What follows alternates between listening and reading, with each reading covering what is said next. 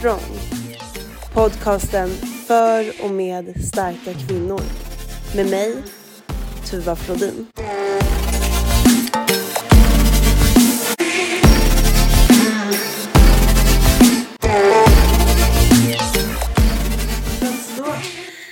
Hälsar jag dig Emmy Trång. Välkommen till min podd. Tack snälla.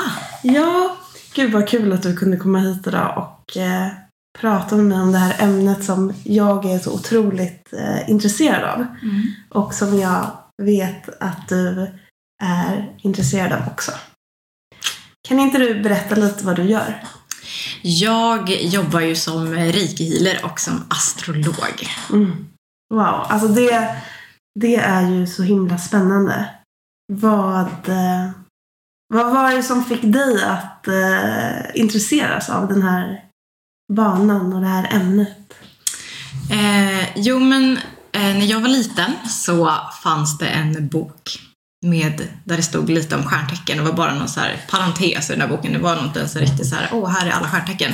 Men jag var så fascinerad av det där. Och för jag vet att pappa sa så här, ja men jag är tvilling och du är vattenman. Och, och jag kanske var så fyra eller någonting. Och, men det var någonting inom mig där som var som visste att så, det här är någonting speciellt med. Mm. Och sen så började jag läsa på mer om det genom åren. Och sen så har det liksom vuxit sig fram verkligen. Mm.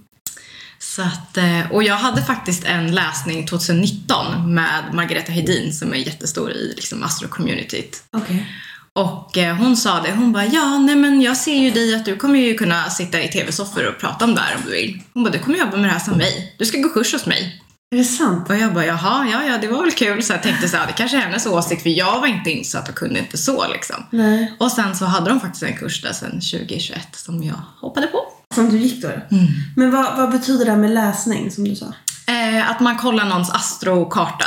Okej. Yes. Och det här kan du nu göra? Det gör jag. Det är det du gör till och med? Jajamän. Och vad, vad läser man ut av en sån? Eh, man kan förklara det som att eh, när vi föds så står alla planeter på, liksom, på, i olika tecken eh, på himlen. Liksom. De här stjärntecknen kan man säga. Eh, och då är det som att sekunden, minuten, dagen när du föds, då är det som att man tar som ett foto upp på himlen. Och sen så blir det som en, man kan säga som en rund liksom, tårta med 12 stycken olika tårtbitar. Och i varje tårtbit så ligger planeterna på olika ställen och det är liksom ett stjärntecken för varje tårtbit. Och utifrån den då så läser man av och tittar hur en persons barndom har varit. Man kan kolla karriär, hur man är som person, liksom hela, hela spektrat där. Okej. Mm. Så redan då så blir det på något sätt eh, bestämt en väg för en? Ja men lite så. Att det är som att själen har vissa grejer som man har lagt ut att det här ska jag lära mig. Eh, hit strävar jag. Det är hit jag vill. Sen är det ju såklart upp till oss för vi är ändå människor som kommer ner i en kropp. Alltså, eller så Mm. själar som kommer ner. Ja. Mm, jag fattar.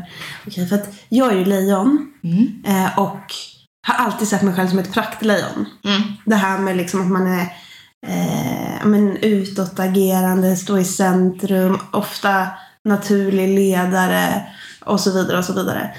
Och jag har ju alltid gillat att läsa liksom, här horoskopen i du vet, veckotidningarna och sådär. Men hur, hur pass hur pass sanna är de? Eller hur pass liksom, kan man, är de urplockade från det här, den här kartan? Eller hur funkar det? Jag tror att de flesta som skriver idag som är liksom seriösa astrologer, de kollar ju på den här kartan och sitter och kollar på transiter som det heter. Och det är hur planeterna har flyttat sig och bildar vinklar till varandra.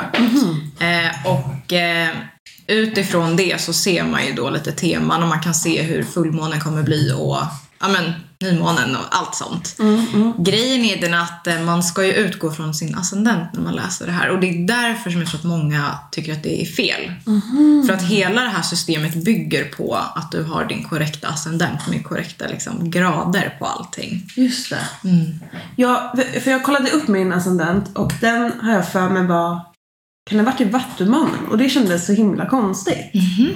Men det är alltså den som man går efter mer än själva Ja. stjärntecknet man är född i. Ja, för den kommer att utgöra den här grunden för vart alla hus kommer vara. Ah, Och husen är otroligt viktiga. För det är de som berättar om din barndom, eller din karriär, eller hur du har det med din fysiska och psykiska hälsa. Liksom hela det, det bygger liksom utifrån det.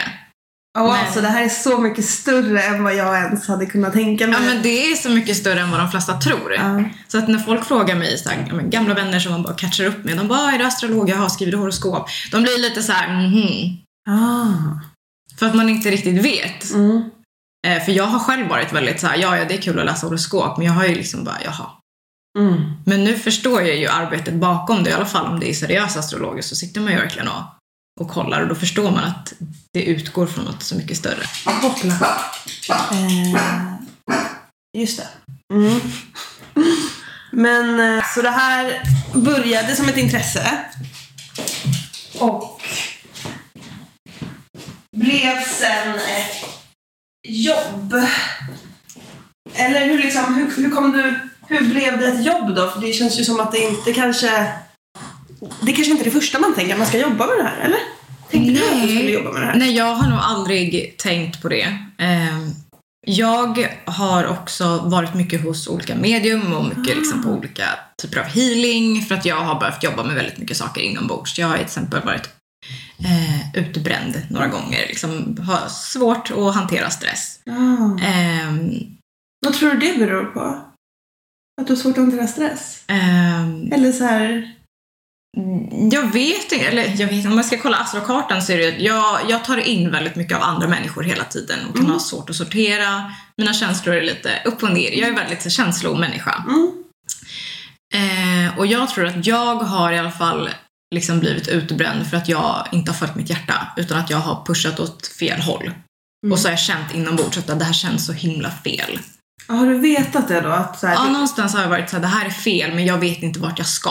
ah, okej. Eh, medans det, det blev väl typ att det började så växa fram mer och mer och sen så har ju liksom under alla år så har ju alla medium varit så här, nej men du, du ska också jobba med healing. Så du är här för det. Du är ju så jättespeciell och det är därför du är här. Och jag har typ suttit och bara, mm, nej. Typ. Alltså sådär, det, varför ska jag? Medan så, här, så när jag började med den här astrokursen också, då var det som att så här, ja, det är det här jag ska göra. Jag ska informera andra, jag ska hjälpa andra. Nu fattar jag typ. Ja, det kändes helt självklart då eller? Mm. Ja, det gjorde det. Vad häftigt. Jag eh, kan ändå relatera lite till det här med att man så här, gör någonting som man kanske inte riktigt vill eller att man känner att så här, det här är inte helt rätt. Men varför gör man det då? Alltså, det känns en svår grej. Varför fortsätter man när man känner innerst inne att så här, det här kanske inte är det som är rätt? Nej, alltså för mig har det nog varit att jag är väldigt mycket Alltså om jag tar på mig någonting så vill jag slutföra det till vilket pris som helst, tyvärr. Mm. Eh, och det, det är en styrka jag har, men det är också en svaghet. Att lära sig att sätta gränser för sig själv. Att verkligen säga, men det är okej att ångra sig och det är okej att säga nej. Mm, absolut. Och då kände du att så här, nej men jag, det här är rätt väg att gå för mig. Med Astro liksom. Ja, eh, men det var inte självklart att jag skulle börjat med det alltså förra året heller. Eh, för att jag fick faktiskt en förfrågan från en kvinna om att så här, men kan inte du hyra in dig nu och börja med din astro? Eh, och då hade jag ju precis exat mig för att bli eh, reiki healer också, eller jag hade varit det ett tag. Mm. Och då var jag så här, ja men gud vad spännande, nu börjar jag om på nytt liksom. Mm. Men det var hela tiden inom mig så här, nej nej nej, du ska inte göra det här, det här är inte rätt tid, liksom, gör det inte. Jaha, du kände det? Ja, Okej. så jag var nästan helt förstörd när jag åkte till henne och typ grinade och hela vägen och bara så, nej men jag, jag är inte redo. Och så tänkte jag så att det är mitt ego som pratar. Mm. Tills jag var så här, nej men jag, jag skriver till henne att vi, vi hörs vidare liksom om ett tag, jag behöver landa. Och så fick jag ett nytt jobb, så då började jag jobba där och kände snabbt att jag ska inte göra det här. Nu har jag jobbat i butik i 12 år, det är inte mitt livskall. Liksom. Mm. Varför fortsätter jag för? Mm. Eh, och så skickar en kompis till mig mitt i det här verkligen. Sådär, Ulla Mung vill ha någon som hyr in sig i en lokal. Ja. Jag tycker du ska skriva. Och då var jag så här: nej gumman, jag har lagt det på hyllan, jag ska inte jobba med det här nu. Medan hon är väldigt så här, ihärdig människa. Hon är ju min största klippa i livet. Så då tänkte jag att om hon säger att jag ska skriva, ja men då skriver jag väl då. Och så tänkte jag så här, äsch jag skriver men de kommer inte svara. Ja. Och får svar typ på två dagar. Mm. Du låter helt amazing, kan vi ses så fort som möjligt? Ja, det bara föll liksom lätt. Och bara där så var det så här, ja men då gör jag väl det här då. Ja. Jag har ju en hemsida klar, jag har ju alla priser satta, jag har ju allting. Ja. Varför gör jag det inte bara? Nej men precis, All, allt var redan, Ja. eh, allt var fixat liksom. Ja. Det enda du behövde göra var att, att göra när det kändes rätt. Mm. Var det något annat som liksom gav dig ett tecken på att det var rätt? Liksom, du vet, hade du så här små grejer här, om det här är rätt så, eh, så ska jag se en massa ettor. Eller du vet, sådär som man kan göra ibland. Mm, Alltså jag har väl haft det med andra grejer, men just den här saken, jag vet inte. Det har nog bara varit att det har varit det där stora, den här inner knowing som man brukar prata om. Att jag bara vet att Mm. det ska bli på det sättet. Och att jag måste sluta fördröja det och hitta på ursäkter till att inte våga. Mm. För det handlar om att, om att våga göra det som känns rätt. Liksom. Men hur vet man det då? För det kan ju vara lite svårt att veta. Eller? Ja, man behöver ju liksom hitta in till sig själv Mm. På något sätt och bli ganska klar över så här, vad vill jag, vad brinner jag för, vad kan jag bidra med. Mm. Eh, och jag har ju haft mycket hjälp av då astrologin. Att så här, men det är ganska tydligt i min karta att så här, okej, jag är en gammal själ. Jag har mycket att lära ut. Jag har mycket att hela. Vad, vad menar du med det? Att du är en gammal själ? Eh, jag har levt väldigt många liv tidigare. Okej. Mm. Vet du om vilka liv det här är? Jag har vissa som jag vet om, för att mina föräldrar är väldigt intresserade av det här också. Eh, och då finns det på band när de var hos något medium så här 98, alltså då var jag liten liksom. Mm. Där de har pratat om mig, att jag har varit med mycket min pappa i olika liv när de har dragit upp. Och jag vet ju, jag har inte så här äh, typ gjort någon meditation där jag har liksom sett mig själv eller varit i en annan tid eller så. Men jag bara, den där inre, jag vet Mm. typ, på något sätt. Alltså, men jag är med i gamet. Jag har varit här ett tag och det kan man också se i min astrokarta. Liksom. Ah, wow. Mm. Vad kan man ha för fördel av det då? Liksom? Vad, vad tar du med dig från det? Att jag är en gammal själ. Ja, du är en gammal själ. Gud vad. Det låter ju väldigt så här, poetiskt Ja. på något sätt. Men ehm, Det låter tryggt, kan jag känna. Att så här, du är en gammal själ då erfarenhet liksom. Ja men det är, alltså jag skulle säga att jag är ganska självklar som människa. Jag, jag skulle säga att många får det intrycket av mig att så här, men du är så lugn och du är så harmonisk och du bara vet. Och det är så här, ja men ja, det är så. Men jag är ju människa också som pendlar upp och ner i humör och är väldigt ledsen ibland och liksom, ja men som alla är. Och vet inte alltid vad jag håller på med. Alltså, Bara för att jag vet att så, åh, men jag ska jobba med astrologi och healing och hjälpa människor så betyder inte det att det är självklart varje dag jag går ut ur sängen att så här, åh, idag ska jag vara en harmonisk glädjespridare. Alltså, Nej, men känns det som att du behöver vara det liksom? jag kan känna det ibland, att om inte jag är jätteglad och positiv varje dag så är inte jag så här, åh, jag är inget gott föredöme typ. Mm. Jag kan verkligen relatera till det där eftersom jag jobbar som, eh, som hälsocoach. Att om jag inte är eh, liksom hälsosammaste, hälsosammaste, Mm. hälsosammaste människan så känns det som att jag inte... Alltså det känns som att jag typ blir så här en hycklare då. Som Mm. att jag är osann.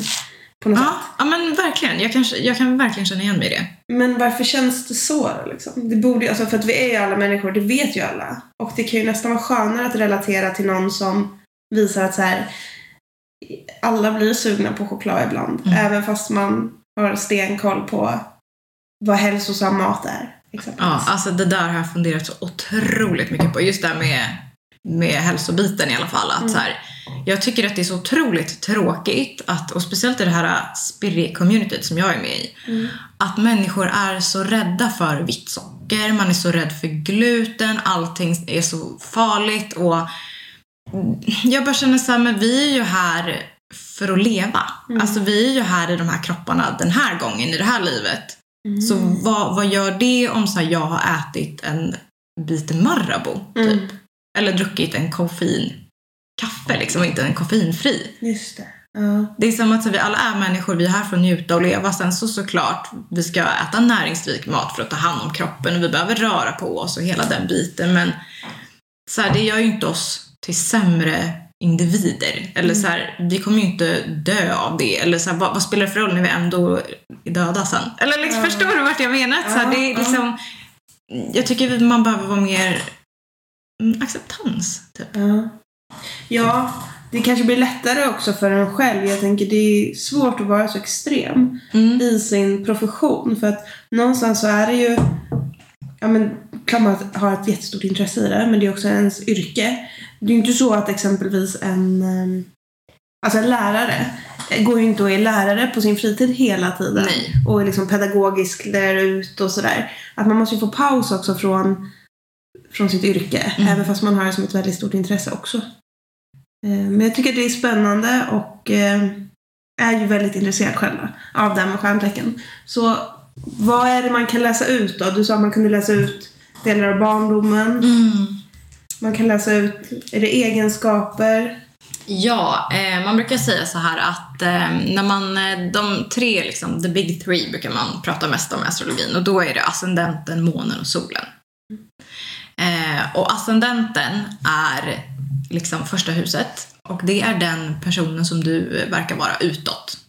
Så det är liksom den första personen som man träffar, det är din kropp, det är liksom ja, men din mask då, om man ska säga så. Jag vet inte hur jag enklast ska förklara det, men det är lite som att den jag sitter och pratar med nu är troligtvis din ascendent. Och ja. du pratar troligtvis med min ascendent.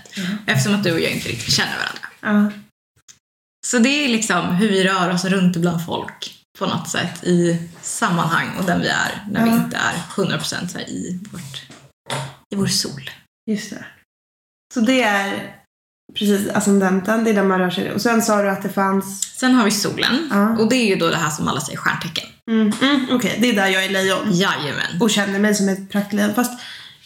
Mm. Ja, men du kanske har månen där eller du kanske har andra planeter. Jag har inte sett din karta så jag kan Nej. inte svara på det. Men det är ju inte helt omöjligt liksom, att du Nej. har mer grejer där eller något hus eller du sådär. Ah, okej. Ja. Och sen har vi... Sen har vi månen. Ja. Och det är ju hur vi reagerar och agerar på liksom, känslor. helt Ja, okej. Den vi är hemma. Mhm. Mm. Och de här tre gör ju en stor bas för hela vår personlighet på något Mm. sätt. Och det är det, som är så, det är det som gör att man blir så komplex som människa tycker jag. Och det är det som är så himla intressant. Ja. För om, vi skulle, om jag ska ta mig själv som exempel Mm. så är jag tvillingascendent. Eh, så jag gillar att prata och eh, ha bollar i luften och är väldigt kommunikativ och tycker att saker är roligt och säger ja till allting och är väldigt sådär hej och hå överallt. Men jag är vattenman-sol. Så egentligen så sitter jag hemma på min kammare och tänker och tänker och tänker. Och är väldigt rebellisk, jag vill vara fri eh, och har liksom den typen av egenskaper. Ah. Men händer det grejer så reagerar jag väldigt känslomässigt. Vilket en vattuman inte gör.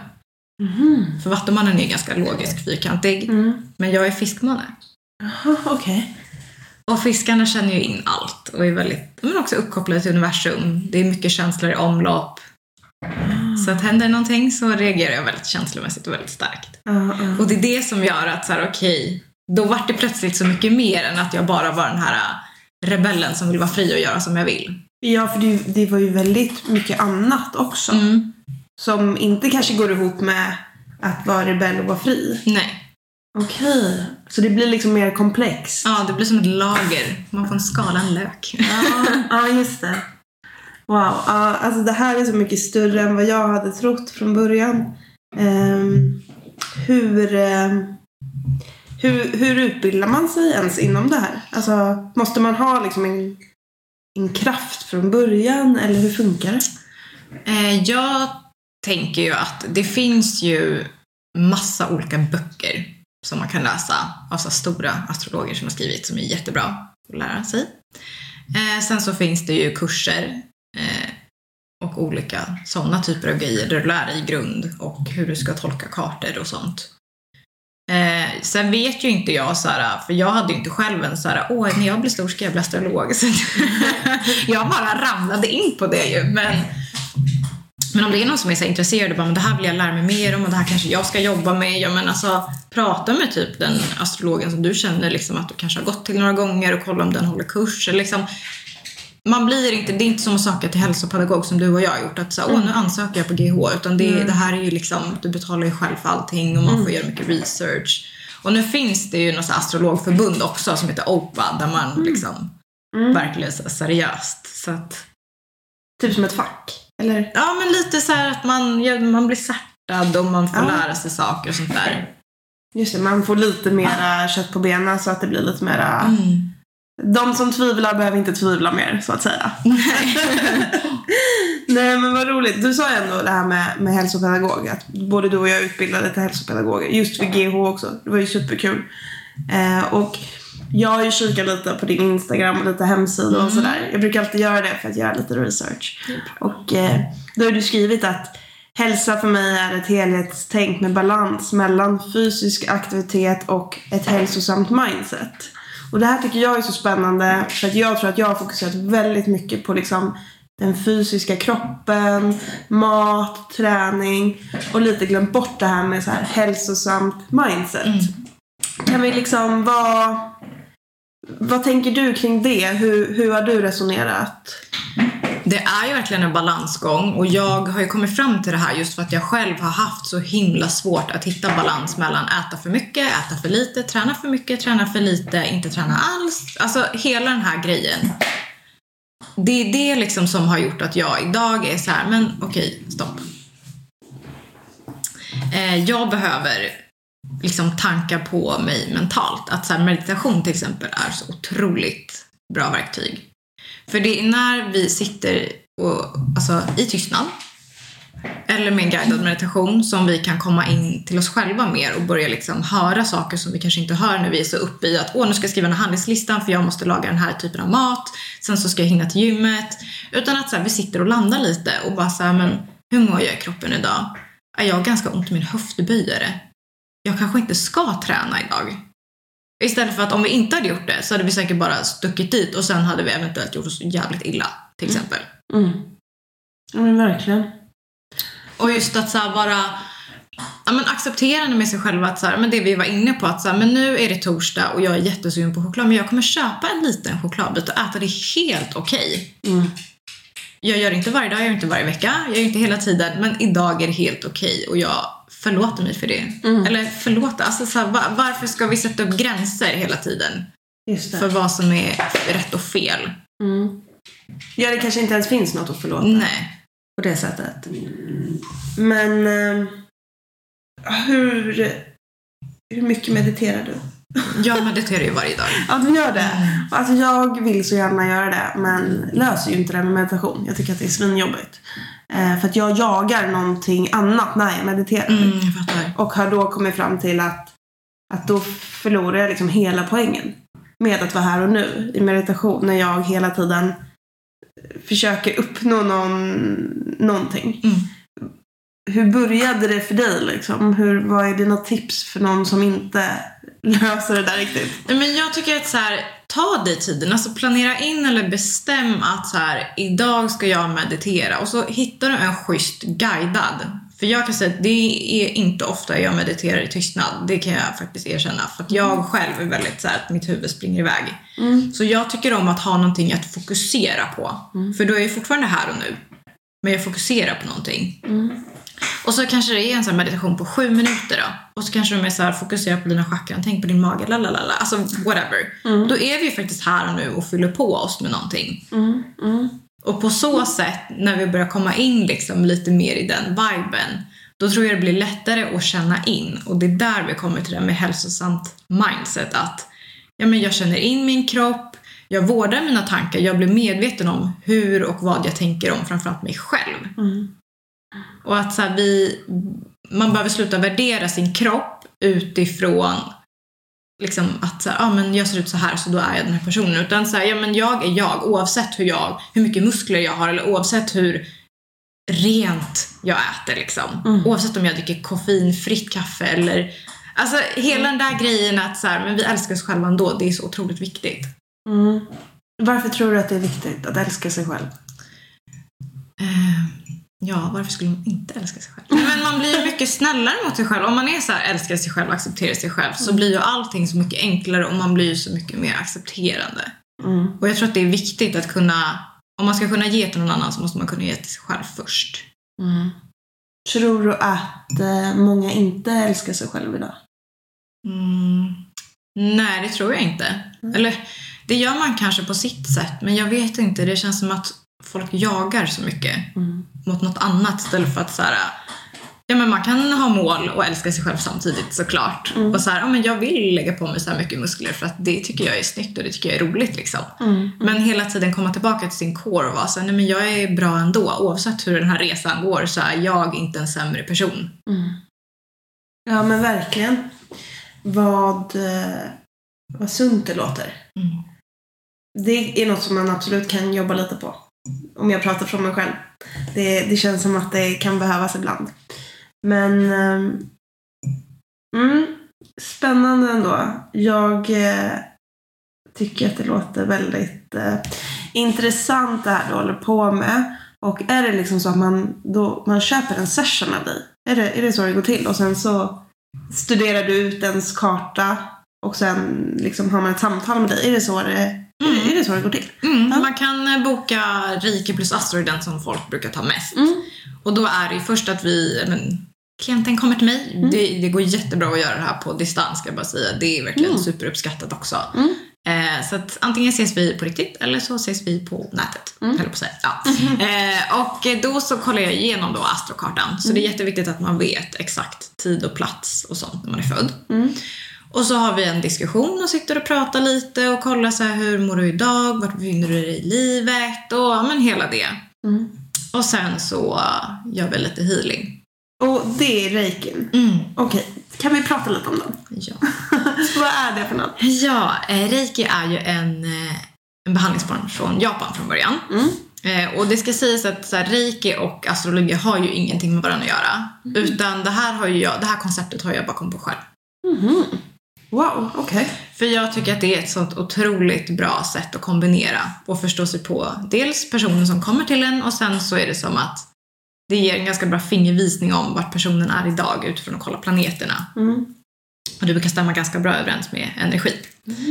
Eh, Men om vi ska då prata om reikin då. Mm. Så vi har ju eh, energi i kroppen. Alltså allt är ju egentligen uppbyggt av energi. Mm.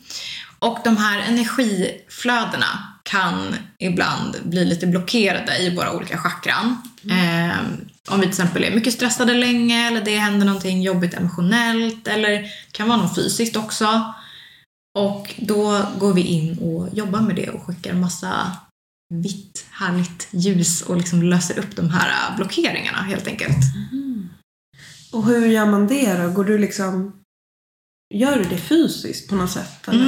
Mm. Eh, Om vi ses fysiskt så är det så att det går igenom mina händer. Ah. Så jag klappar igång mitt lilla flöde. Och sen så håller jag liksom på, om jag skulle göra det på dig så skulle jag hålla det exempel på ditt, på ditt huvud och liksom på andra ställen på din kropp där du har eh, de här chakrapunkterna kan man säga. Som du då har känt av är blockerade?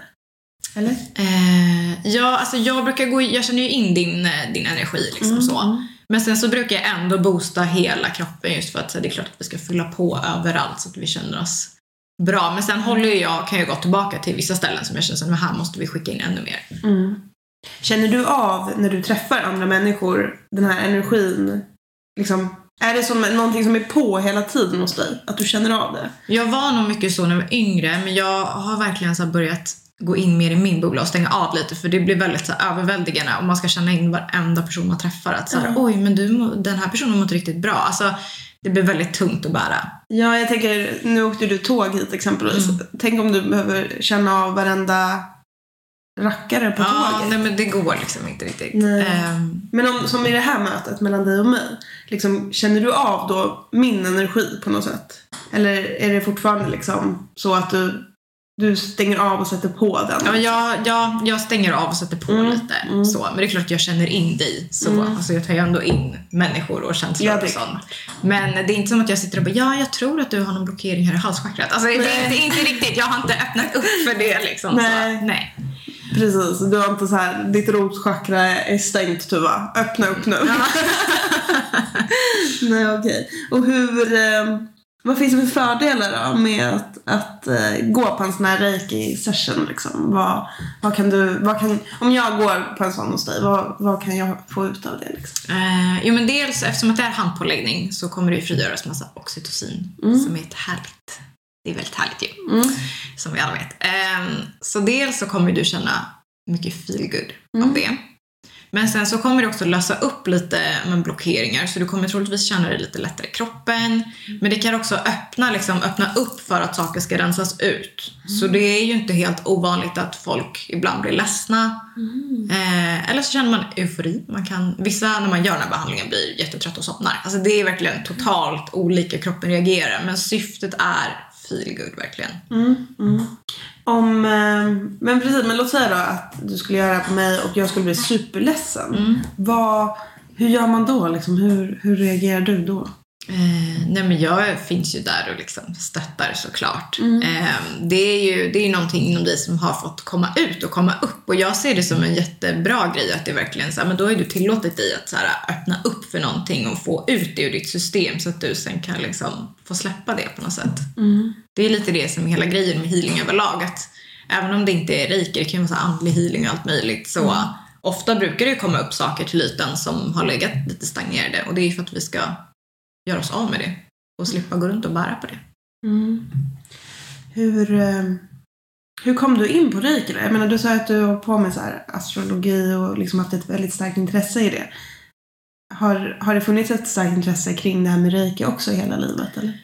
Nej men jag visste inte ens vad det var kan jag säga från början. Mm. Utan det var, jag gick ju på mycket sådana här olika andliga healings och sånt där ju. Och de var Mm. såhär, men du ska ju jobba som det här. Och då började jag också förstå att så här, okej då, jag ska väl göra det någonstans.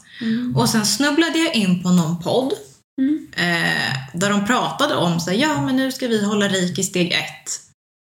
Eh, och jag var så här, och så berättade de väl lite om det kanske. Och jag tänkte så här, ja men det här, åh jag resonerar så mycket med de här personerna. Jag vet inte ens hur de ser ut, jag har ingen aning vad det här är. Mm. Men jag måste typ göra det här så jag bara tar upp min telefon och skriver till en annan och säger jag vill vara med typ. Ja. Och så bara blev det så. Sen kom jag dit och hade inte ens läst på. Jag bara nej, jag vet inte varför jag är här. Jag bara skulle hit typ.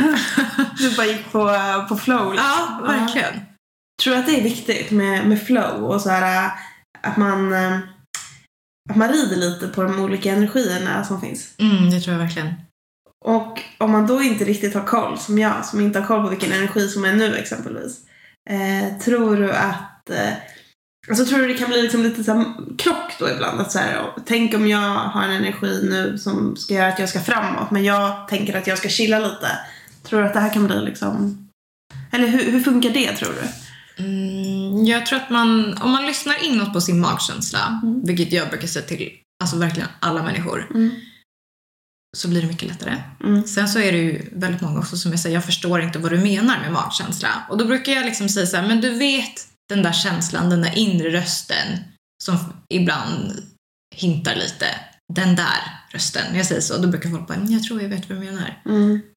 Om vi lyssnar på den, då kan vi komma väldigt långt. Mm. Ja, men den rösten kan också vara lite svår att hitta kan jag själv tycka för att man har så mycket andra intryck också. Mm. Och vi har ju egot också som Mm. väldigt ofta vill skydda oss från saker. Egot är väldigt negativ Mm. överlag. Och egot är ju den som säger så här: nej, gör inte det där. Du vet hur det blev sist. Mm. Du har inte råd med det här. Hallå, tänk efter. Mm. Nej, men gå inte och träna nu, det, det snöar. Usch. Mm. Det är liksom den rösten vi inte ska lyssna på. Nej. För det finns ju den där andra rösten som är den där snälla, som är sådär ja men det är okej och ja men lyssna och gör det här. Den rösten kan ju också säga såhär, gå, gå inte den här vägen nu när det är mörkt, liksom, ta andra. Mm. Jag tror att man, jag tror de flesta kommer förstå vad jag menar Mm. med den där, Ja, den där rösten. snälla liksom. Just det, den som är lite mera eh, inkännande på något Mm. sätt. För det är ganska viktigt att man är inkännande, eller? Ja, jag tycker det. I alla fall för sin egen skull. För det blir så otroligt mycket lättare, inte lättare att leva ska jag inte säga, men för mig har det i alla fall varit lättare att guida mig genom livet med den rösten och att lyssna Mm. inåt. Mm. Eh, för man tar motgångarna också på ett bättre sätt, skulle jag säga då. För då finns det den här trösten och förståelsen för varför saker kanske inte blev av eller så. Mm.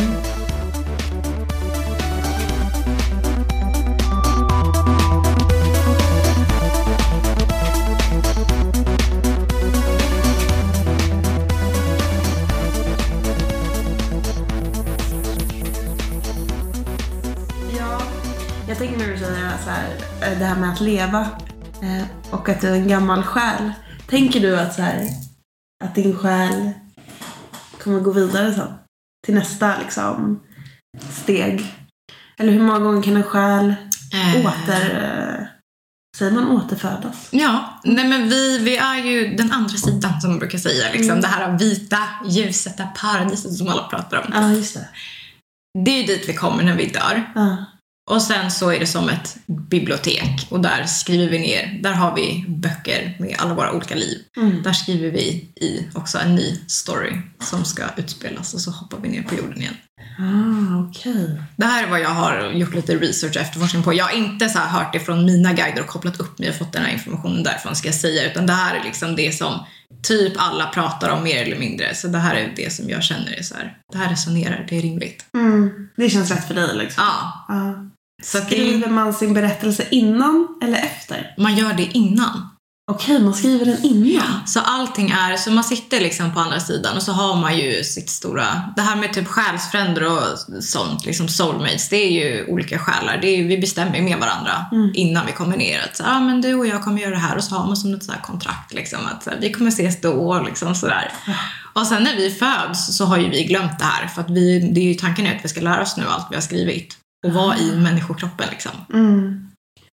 Kommer man alltid liksom uppfylla det här som man, som man skrev innan? Eller kan det vara så att man, du vet att man blir så påverkad av egot att man så här eh, inte lyssnar så att man liksom går emot det här hela tiden? Ja, det kan det vara. För att jag menar, eh, man kan ju se i någons astrokarta om den till exempel har karma från tidigare liv med någon speciell grej till exempel. Då är det ju för att så här, du har inte gjort det du skulle förra gången du var här. Så nu får du ta med dig det igen. Just det. Och göra det här en Ja, gång till. Sen behöver inte det vara, det är inte samma liv, men det kan vara en viss typ av grej. Till exempel att så här, men, otur i, i kärleksrelationer säger vi. Ja. Eh, då kanske det kan vara så att man ser så här, ja, men du har haft problem med det här förut, så du löste inte just den grejen. Mm. Så att nu får du en chans igen. Liksom. För det här är någonting som du själv faktiskt vill lära sig. Okej, så om jag upplever att jag har gjort någonting flera gånger och att jag börjar bli liksom riktigt less på Då är det någonting som du verkligen ska titta nu och knäcka koden på. Ja, och har troligtvis då kanske gjort tidigare liv också. Ja, antagligen. Det är inte helt omöjligt. Det är ändå jättefascinerande. Mm. Och sup- superhäftigt. Om man vill liksom grotta ner mer i det här då, hur gör man då? Då bokar man dig såklart. Ja, och sen så tycker jag verkligen att man ska gå till ett medium som tittar på tidigare liv. Om man verkligen är sugen på just tidigare liv, att det är värsta grejen. Att det är just det som man är intresserad av. Mm, För jag är inget medium som sitter och guidar en och sånt. Jag har inte utbildning för det. Det kanske kommer i framtiden. Ja. Men inte idag. Men jag kan däremot titta i astrokartan och få en fingervisning på sånt. Ja, Faktiskt. precis. Ett medium, då måste man... Alltså, ligger det hos en att man kan bli ett medium? Eller kan alla bli medium? Alltså jag, man brukar ju säga så här, alla har ju den här förmågan att kunna liksom, ja, men, känna in och hila och allt det där. Mm. Eh, För vi alla är ju uppkopplade. Vi, är ju, ah, vi alla är ett. Liksom, så. Mm. Men sen är ju inte det meningen att alla ska göra det här i det här livet. Nej, just det. Nej, för det är lite samma sak som man tänker om man inte tror på det här och så går man på en sån här reiki session exempelvis. Kan det göra att man kanske inte liksom uppfyller det, den potential som en sån här session kan ha om man inte tror på det? Eller tror du att man ändå får liksom till sig någonting av det?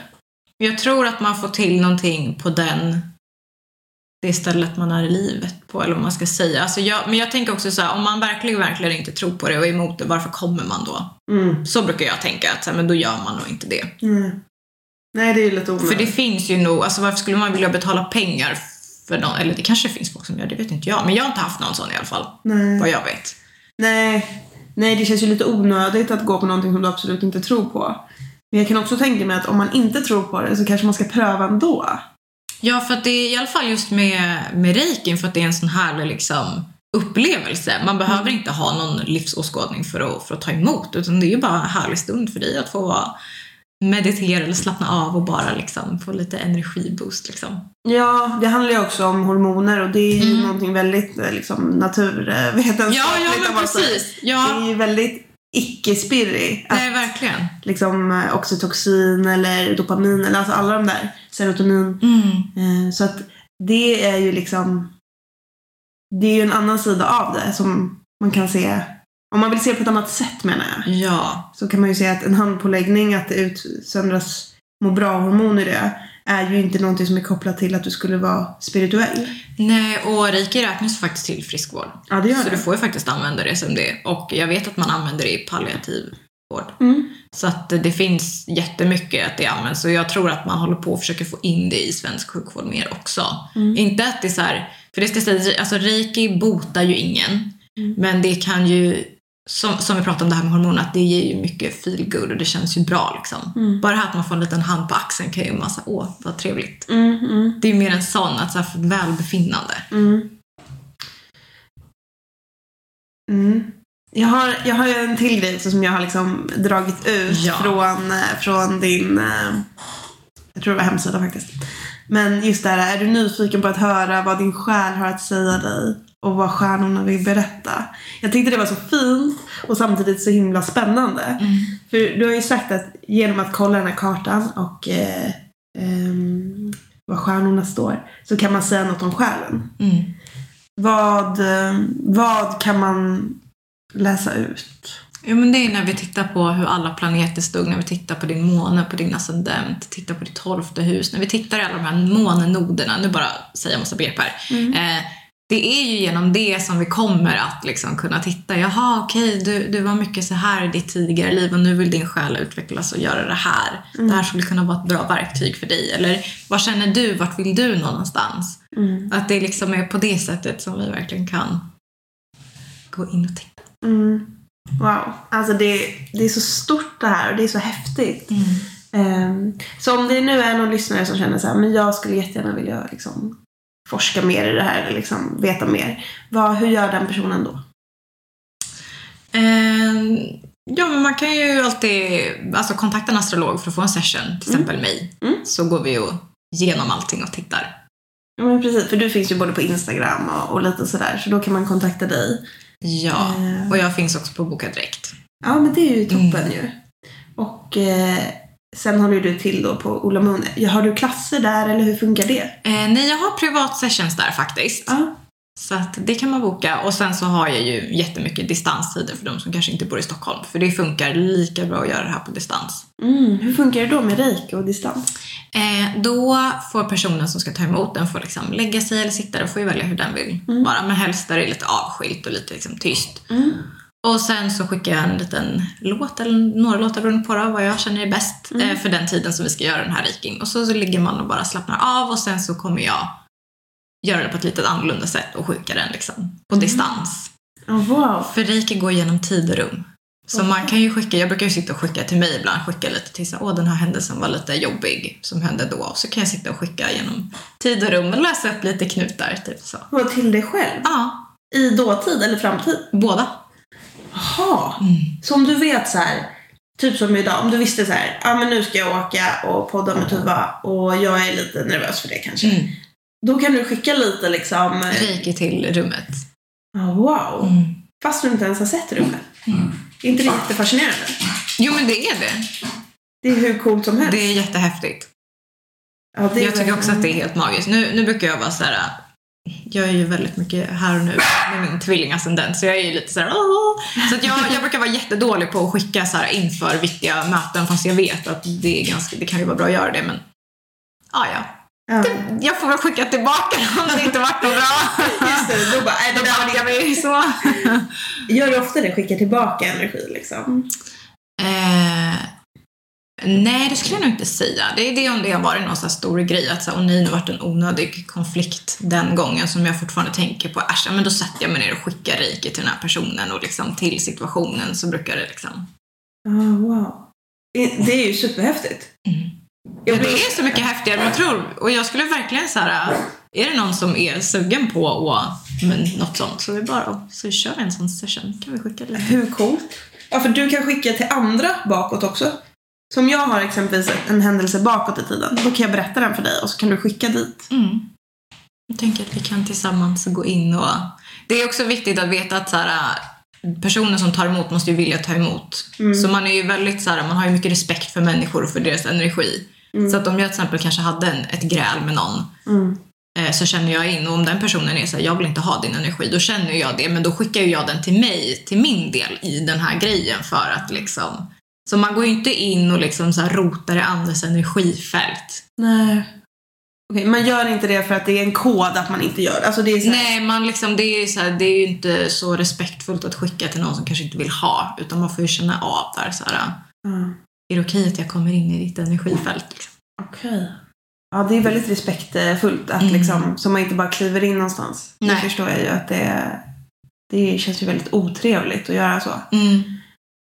Sen har jag aldrig varit med om att någon har varit så här, nej backa undan. Faktiskt inte. Nej. Men ehm, hur liksom, blir du väldigt trött när du eh, reikar någon? Säger man så? Är det, man reikar någon? Eller? Nej. jag vet inte om jag säger. Fast det var, det var i och för sig ett bra ord. Jag gillade det. Men, eh, Nej men det blir man inte. Jag skulle säga tvärtom. För energin går ju genom mig ut till dig. mm. Ja, just Så att man blir ju väldigt påfylld skulle jag snarare säga. Mhm. Det, det låter ju väldigt liksom... låter väldigt stort på något sätt. Eh, och varmt. Eller? Ja, alltså jag är ju bara en kanal. Det är inte som att jag liksom ger från mig själv. Utan jag öppnar ju upp och så kommer flödet uppifrån kan man säga. Och så Mm. går det bara rakt genom mig ut. Liksom. Behöver du förbereda dig inför en sån här grej? Eller kan du bara kliva in i ett rum och så säga så här, rejka mig och så bara öppnar du upp? Eller hur funkar det? Alltså jag förbereder ju mig alltid lite grann. Mm. För att liksom komma in i rätt stämning och få känna mig grundad själv och sådär. Mm. Men det är ju klart att jag har ju verktygen så jag vet ju hur jag klappar igång mitt flöde. Men jag skulle ju tycka att det var lite konstigt om jag bara började öppna upp och stänga, alltså hur som Mm. helst. Mm, mm. Ja, det kanske också är med lite respekt för dig. Att Ja. här, på samma sätt som man inte skickar över energier och liksom så, Ja. som annan kanske du också liksom vill hålla det på din nivå liksom, tills Mm. du känner dig redo. Ja, det här är ett ämne som är så otroligt intressant och eh, vi har eh, redan eh, pratat eh, väldigt länge. Mm. ja, men jag vet det blir så mycket frågor och jag tycker att det är så himla spännande. Jag Men det. jag ska avsluta med mina tre sista frågor till dig. Mm. Och då är första frågan, finns det någon kvinna som inspirerar dig och i så fall varför? Ja, men det gör det faktiskt. Eh, Jag blev jätteglad när jag fick den här frågan. För att eh, jag har ju min farmor som är min eh, stora förebild. Eh, Hon gick bort när jag var 13, så det var ganska länge sedan. Mm. Men hon var ju som någon extra mamma. Jag vet att man brukar prata mycket om att så här, Åh, men, liksom grandparents är så speciella. Men det var verkligen speciellt där. Alltså, det var inte farmor, utan det var mamma nummer två liksom, på något sätt. Där vi hade jättenära själslig liksom, kontakt. Mm. Ehm, och jag har ju fått veta nu, nu när jag själv håller på med allt det här att hon höll ju på med sånt här också. Alltså inte att hon var healer och sådär. Men hon var ju eh, ja, men höll jätte, var jätteintresserad av liksom, den här typen av grejer. Aha. Och pratade med min pappa mycket om det. Och hon höll ju på redan på 80-talet med någon... Alltså hon forskade typ om olika sådana här saker. Mhm. Och hon har ju skrivit en bok som ingen vill ge ut. Och jag vet att hon sa till pappa att så här, men världen är inte mogen för det här. Det här är för tidigt, för att den är ganska kontroversiell. Mhm. Eh, och det är mycket forskning om att till exempel det här med, ja men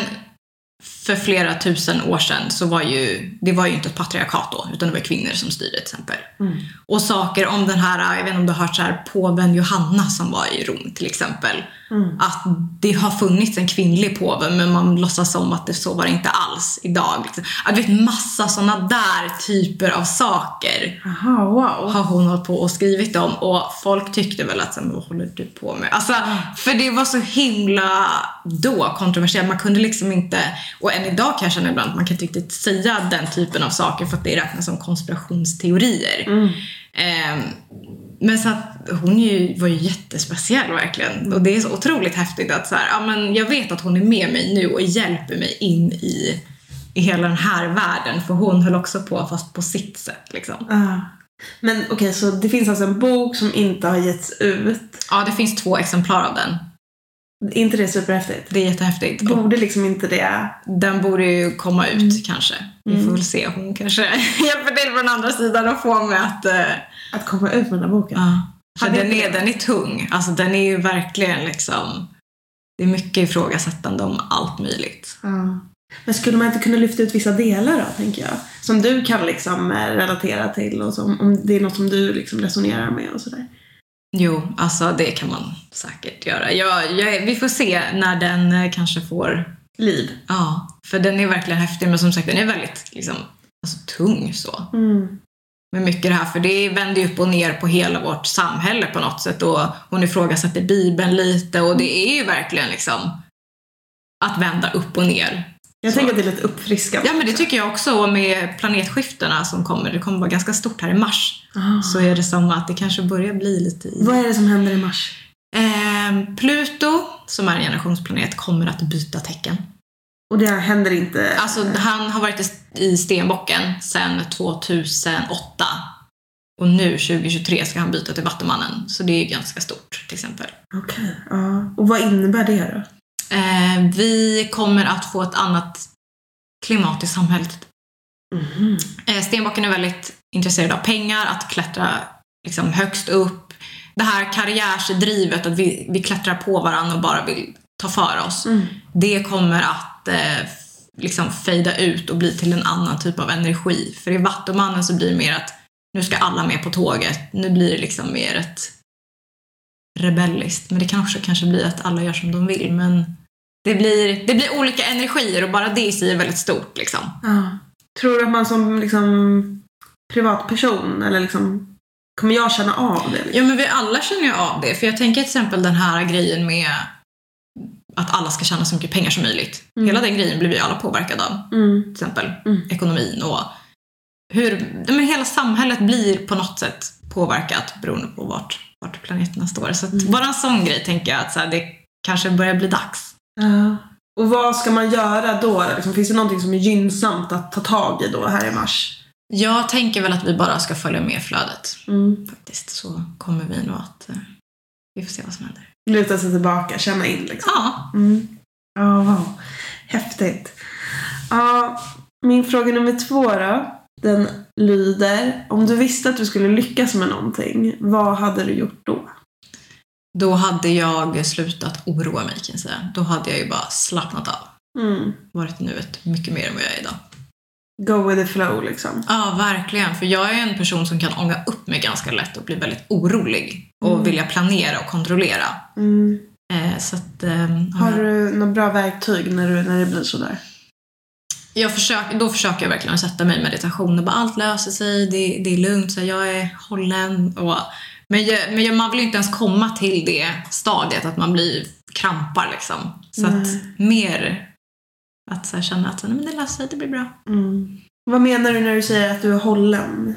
Nej men att så här, men jag vet att så här, universum kommer fånga mig om jag liksom ramlar. Om det händer någonting så vet jag att det finns hjälp Ja, uppifrån. Det kommer lösa sig på något magiskt sätt. Fint. inte det jättebefriande också känna? Det är jättebefriande men som människa så tror man inte alltid på det där. Nej, det har du ju rätt i. Och oro är ju typ det som kommer först till en känns det som. Mm. Man har så himla lätt att oroa sig. Eh, Men det leder lite in på nästa fråga. Att om du kunde gå tillbaka och eh, ge dig själv ett gott råd eller några fina ord på vägen. Vad hade du sagt då? Eh, då hade jag ju sagt att du behöver inte vara så orolig. Mm. Eh, ta det lugnt, du Mm. behöver inte stressa, allting är okej. Du är perfekt som du är. Sluta jämföra dig. Mm. Fint. Mm. Ja men jättefint och eh, jag känner att vi sätter punkt där för det var så himla fint sagt. Så får jag tacka dig för att du tog dig tid och pratade lite med mig om det här och jag är superintresserad ännu mer än vad jag var innan. så tusen tack. Ja, tack själv.